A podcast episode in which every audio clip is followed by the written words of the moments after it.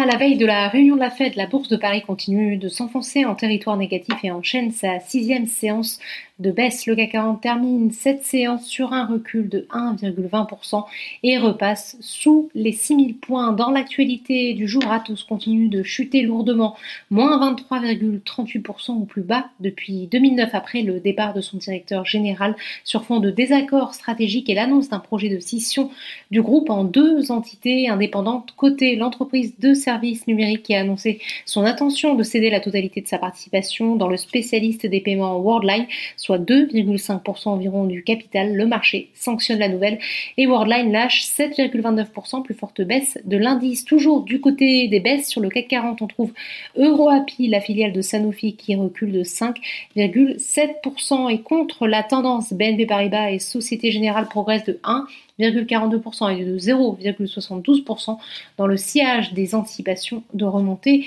des taux. Total Énergie avance également de 1,37% en profitant de la progression des cours du pétrole, le baril de Brent qui s'échange à 124 dollars. Enfin, Carrefour surperforme profitant de l'inflation. Le titre gagne 1,54%, plus forte hausse de l'indice. Sur le SBF 120, la biotech Valneva rebondit de 2,61%, insuffisant évidemment pour effacer la perte abyssale de la veille. A contrario, la chute est lourde pour euh, Air France KLM qui retombe à son plus bas historique. Le groupe a bouclé son augmentation de capital d'un montant de 2,25 milliards d'euros, opération à l'issue de laquelle CMA et CGM détient 9% du capital de la compagnie aérienne. Enfin, outre-Atlantique, l'humeur des investisseurs reste fragile, nouveau signe d'une inflation galopante, la hausse des prix à la production qui a encore accéléré le mois dernier. Toutefois, après la forte chute de de la veille, les trois indices de la bourse de New York ont démarré la journée dans le vert. Voilà, c'est tout pour ce soir. N'oubliez pas, toute l'actualité économique et financière